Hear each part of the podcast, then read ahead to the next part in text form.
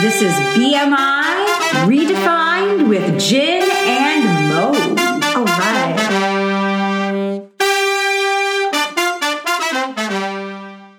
Hey, everybody, welcome back to BMI Redefined with Jen. and Mo. Yay. It is a beautiful day in St. Louis, Missouri. Oh, yeah. Oh, yeah. Yep. Okay. So, what are we going to talk about today? Well, I happen to have just heard an amazing quote.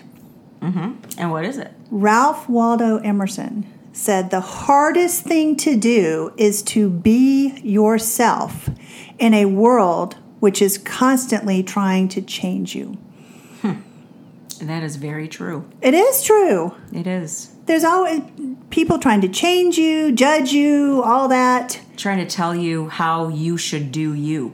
Right. And who knows better how to do you than, Than you? you. I know. Exactly. Oh. Really? Seriously? Right?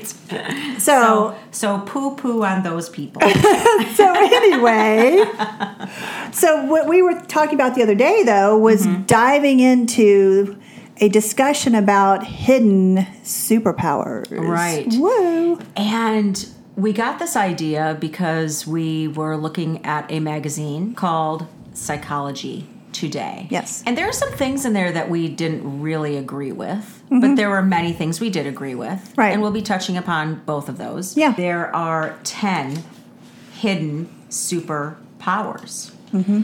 that we are going to go through. Yeah, and the researchers that we'll be quoting along the way, they wrote some pretty powerful, super powerful It's pretty cool. articles. Yeah, super powerful. Yeah. And it's kind of like, you know, what is your superpower? If you could have a superpower, what would your superpower be? Like in reality or like if I could be like on Marvel or DC Comics or something. Yes. I've always wanted wanted to fly. to fly. Okay. Okay. Cool. Cool. what about you? I don't know. I think mine would be to become invisible because then I could go anywhere and do anything and people wouldn't know. Oh yeah, well, th- or the shapeshifters. The shapeshifters. Oh, yeah. morphing. right? Yeah, that'd be pretty super cool, yeah, too. Yeah. That'd be pretty cool. So anyway, I don't know, but that's not going to happen, No. but at least we can, you know, think that. Yeah. So there you go. well, you know, another something that I've been wanting to do in life. I am currently having my house painted. I'm going to do some painting myself because I've just moved into a new house. Oh, I thought you were going to say get a divorce. No, already did that. Right. Congratulations, by the way. Thanks.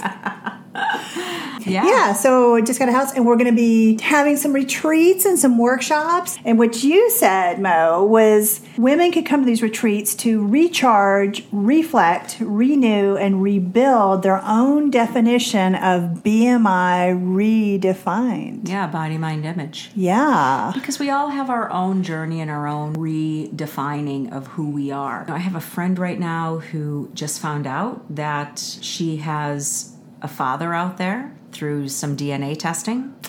I have another friend who has decided that she is going to be getting a divorce because it's healthier for her. I mean, you know, you can relate to that. Yeah, Mm-hmm. yeah. It's pretty powerful that they're taking their life and recreating something that will be better for their children and be better for themselves. Exactly. You know? You nailed And, it. Yeah, Yeah. it's so cool. It's so cool. Okay, so let's go ahead and get into the uh, hidden superpower. So the first one is imperfection. And this is the classic superpower. But in real life, pretending to have it tends to backfire. So instead, those who make mistakes and let others know it are better liked and often more successful. And that is an article by Marina Harris, PhD, by the way. Do you want to comment on that? Well, I mean, it was kind of like those of us who either are or have been perfectionists at some point in our lives. Like me before the car wreck, total double type A personality perfectionist to the hilt. And, and we would not be friends. no, and I you, I don't look like that anymore. I No. no. No. like my I've got I've got dishes in my sink right now, and I have a house that needs to be cleaned, and, and it's not yeah, yeah, which is fine. Doesn't bother me really. But I mean, at that point, was I happy? I was stressed out all the time. Right. You know, Right. if everything wasn't exactly in place and perfect, I, it caused anxiety and stress and all that. Mm-hmm. And that would- brought it on myself. Right. Nobody else was making me be a perfectionist. I brought that on myself. And, I, and there are people today in this world who bring on perfectionism on themselves. And it really, I think, leads to stress. What is the second? Number two superpower? is generativity. We often imagine that putting others before ourselves is a sign of weakness, but research suggests it's actually a stealth superpower. The most generative people have better long term well being than others. So, Eric Erickson, who first proposed the theory called opposite of generativity is stagnation, okay? And in his model, people who stagnate become more and more self-focused, which I do believe. And I, but I, but I, hold on a second. But then he goes they uh, this person in the article, Susan Krauss Whitborn, PhD says um, that if that ha- people who stagnate become more and more self-focused spending money on endless home redecoration expensive vacations and beauty treatments do you want to say something about that Well, yeah. I'm not spending endless money on redecorating my house. I'm just painting it to start with. right exactly Different.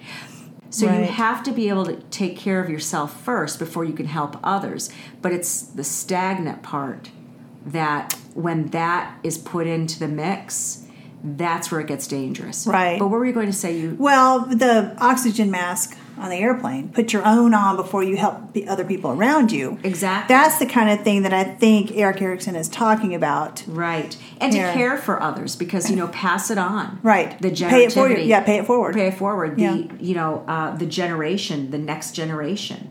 And if you feel like you are contributing, then you're going to be self fulfilled and you're Right. going to be helping others. And that's, I think, the core of this. Well, it is, and Eric also Eric Erickson also went into the stages of life, which kind of mirrors Maslow's hierarchy, talking Mm-hmm. about you know needing food and shelter and clothing, and then all the way up. And he said that stagnation actually kind of hits when we get to a certain point in our lives. Yeah. sometimes too, and you really have to watch out for that. Right. That you don't become that stagnant person that we're saying we don't want to be, and that we are still thinking of others. And a lot of that time that does that does happen is what we is what people may call their midlife crisis. You Oh, know, yeah. in their forties and fifties, and it happens. So how are you going to get through, and how are you not going to be doing the same old, same old, and how are you going to be contributing to society, and not get caught up in your own things in your own life? Because really, getting caught up in your own things, you can't take that with you when True. you die. That's true. So, what are you doing to contribute and to share and to help? Yeah, that's a that's a question to really reflect on. Yeah. So, routine. You want to read Number that next part? three is routine, and we're looking at Steve Alexander Jr.'s work on this article, where he talks about a routine as actually fostering creativity. And you and I have talked. We've taken personalities giggled a little tests. we did because we've taken personality tests, and we are not routine There's oriented nothing routine about us. about us. The But only if- thing routine is like if we have to be, like your job and my job Right. is keeping us in a routine. Right. But if we had our own druthers, we would just be wisping in the wind, well, but did it, but getting things done. Right. Well, yeah. and We get like- things done. We get I mean, things come on. done. I mean, Yeah. right. Yeah, I mean, you look exactly. at what what we do or what Right, we've done. right. But I mean, it's interesting because those routines, like right now, we've had to plan this time Mm-hmm. today after our jobs, after our task, whatever we were doing to Mm-hmm. get this production done. Right. Where if we didn't have some routine driving the earlier part of our day, would we be doing this right now? Exactly. Well, exactly. Or would we Exactly. have put it off to another time? Right, but we have made our we committed to this. right, Right. We made ourselves commit to this. So I think I kind of buy into what he's saying, even though we, like you said, we kind of laughed at first, but Right. I think we can say this has some truth to it. And I also think, remember, everything's in moderation, right? Mm-hmm. If you have a routine that you can't deviate from, then that becomes problematic. Well, it can be, or monotony can set in. Right. But what we kind of defined it as the other day, I was just looking in our notes from our conversation, as we talked about having some type of structure. Exactly. life. Exactly. And two recent studies tie both primary routines, hygiene, sleep, and eating, and secondary routines, social activities, and work, to better mental health. And studies of both athletes and non athletes have found that routines benefit performance by reducing overthinking, which tends to foster stress and pressure.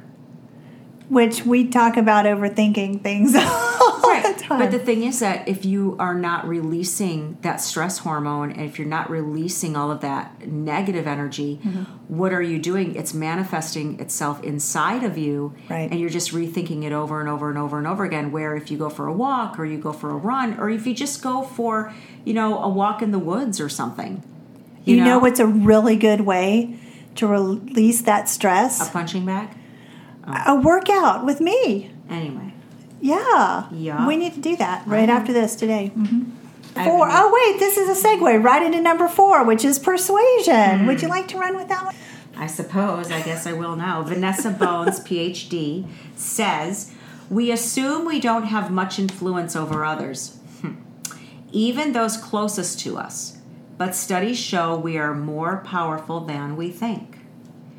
And I thought this was really interesting of what she said that, you know, you want to convince, if you want to convince another person to do something, the first thing is to consider how likely they are to agree. And this really shocked me. Strangers are almost equally willing to pitch in, like they're almost as equally ready to say yes than close family and friends. Um, I thought that was really interesting. Well, and, and in my mind, we were talking about this the other day, is there's a there's a nuance between persuasion and control or manipulation in my mind. Hmm. Well, persuasion isn't persuasion a little bit of manipulation. You're manipulating someone to agree with you, right? True. So, but it can be used for good or evil, Right. right? yes. So are you the really- Joker or the Riddler or are you Batman? Exactly. or are you right? Robin? Exactly. So you Yeah. know, but this all this this whole thing of persuasion really suggests that we do have more influence over a lot of different types of people, and you know when you have something to ask or when you have something to say, the people who are seeking that will want to listen to that. That's a good point. Yeah. You know? So that's just something to think about. Uh, satisfaction. All right. So Jenny, Cinco. Jenny, do you know What? people who are never ever satisfied? Yes. Oh, wow, that was okay. So you want to go ahead and read the first part of that satisfaction? Cinco, number five. Satisfaction. The ability to be happy with who you are, where you are, and what you have is a power that those who are never satisfied may want to emulate. Who, where, and what? Yep. That is so true. And you know, it's funny because people who are, um, you know, I mean, what what is success? What's a narrative of, of success? Well, those who make a lot of money, those who have a great job, those who have the best car, those who have a huge Oh, house. Ooh, Mr. Cotter, Yes, go ahead. what about being happy or having joy? yeah, right. exactly. You know, happiness is an inside job, really. Right, it's exactly. not the material stuff. No, I mean it's it's a it's an inner directed, you know, contentment. It's a much more eloquent way to say what I just said.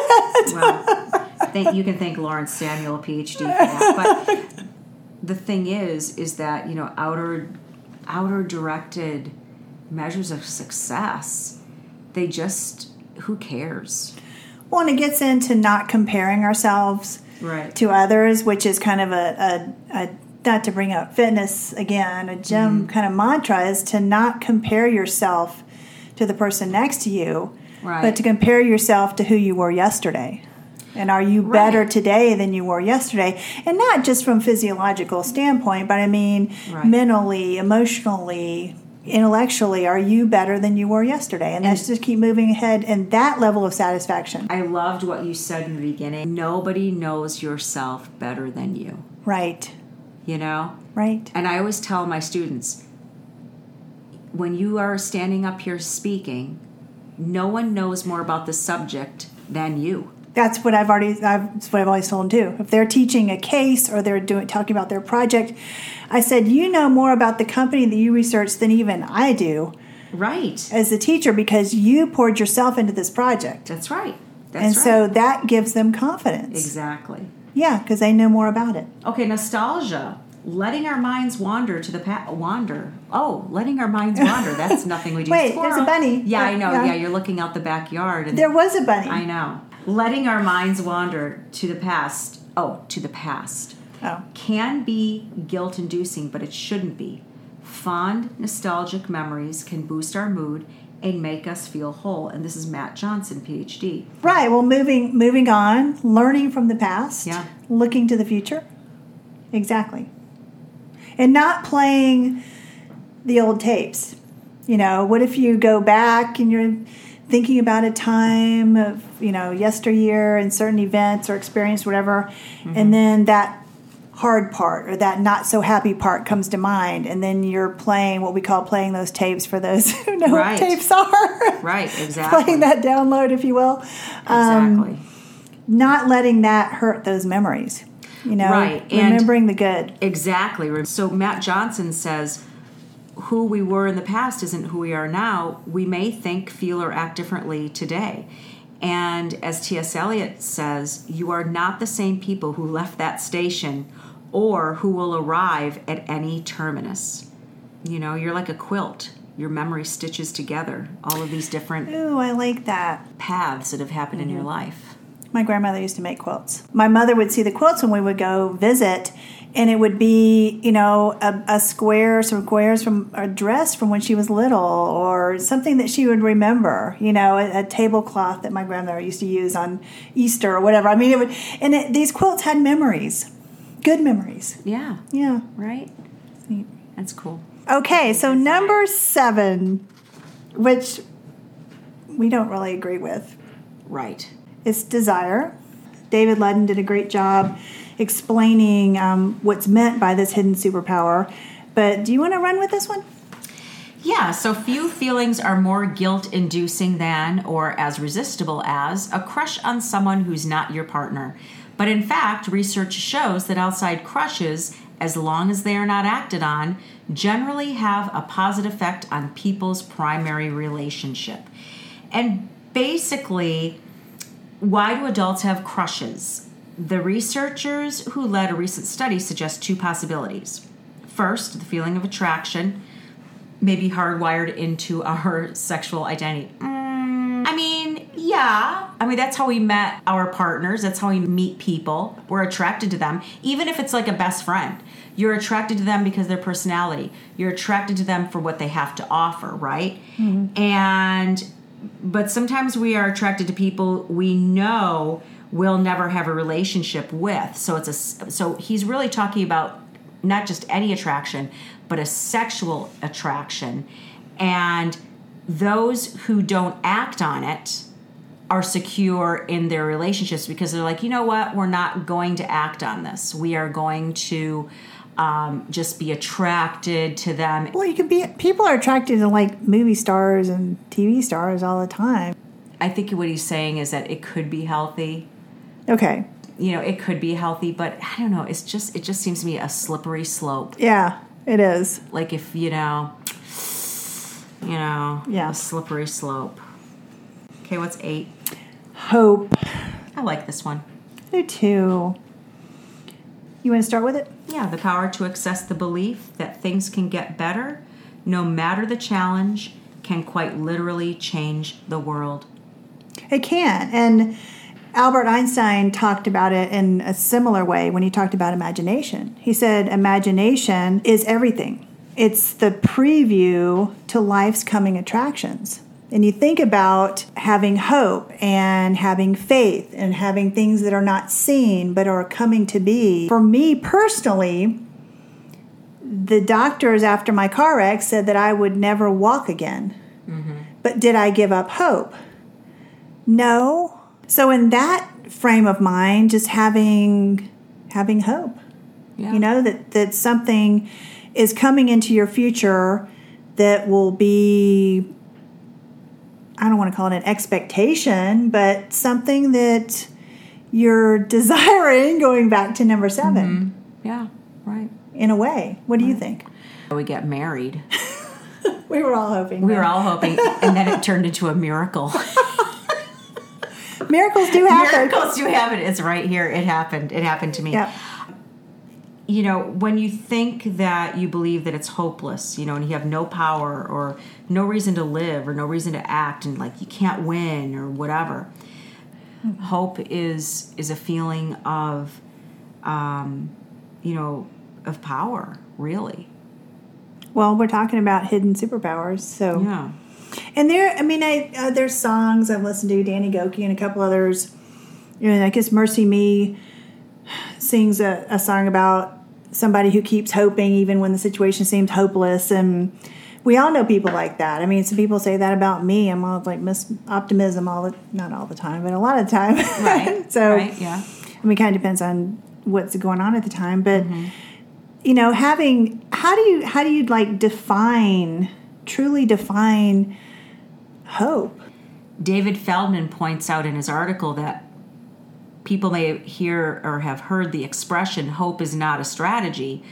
And he says, don't believe it. Hope, he says, is a way of thinking that pushes us into action. And I think of you and your story when you were in your accident and your arms were severely damaged and you had that hope of holding your babies again Right. in your arms. Right. And how are you going to do that if you weren't able to use your arms? And so you did you did what it took to get better so that you could be with your children Right. in the way you wanted to be. Well, and that's where yeah, exactly. And you could be. right. But you had to not give up. Right. Right. And that's where some people coming in the picture in your life, in your environment, in your atmosphere, tell you to not follow your dreams or to give up on something. And you just got to turn your mind toward hope and perseverance and realize that you, if you're really feeling called to go for something, to go for it. And who knows you better than You. You. That's right. Okay, daydreaming number nine. Oh, Look at the pretty cloud. wait. Yeah. Another bunny. Yeah, there you go. case in point, people. Case in point. Well, daydreaming. I mean, Daydreaming can be helpful, it can be good, right? yeah. Far from a form of procrastination, an indulgence in fantasy, or a sign of an idle mind. Daydreaming has been shown to deliver real world benefits by Brendan Kelly, MD, PhD. Do you Well, want to talk a little bit about that? I mean, you can get into dreaming, having dreams and imagination, which is key. I mean, it's key to have dreams. Yeah, they help us to think, you know, Right. creatively. When you're working on something and suddenly you're daydreaming, but that can have a positive impact. Right. It's- It can have a I positive mean, it impact. can be a little respite from what you're working on, and sometimes you'll come out of it totally clear and ready to pursue whatever you're working on, or an idea for solving a problem like you came up with. exactly. And the you know, the problem solving and the ability to reach conclusions and everything. I mean, there have been brain scans and studies that have shown this actually happening. So we're not just making this up. And you know, it had previously been thought that the only part of the brain active during daydreams was the default network, which is associated with low level, routine mental activity.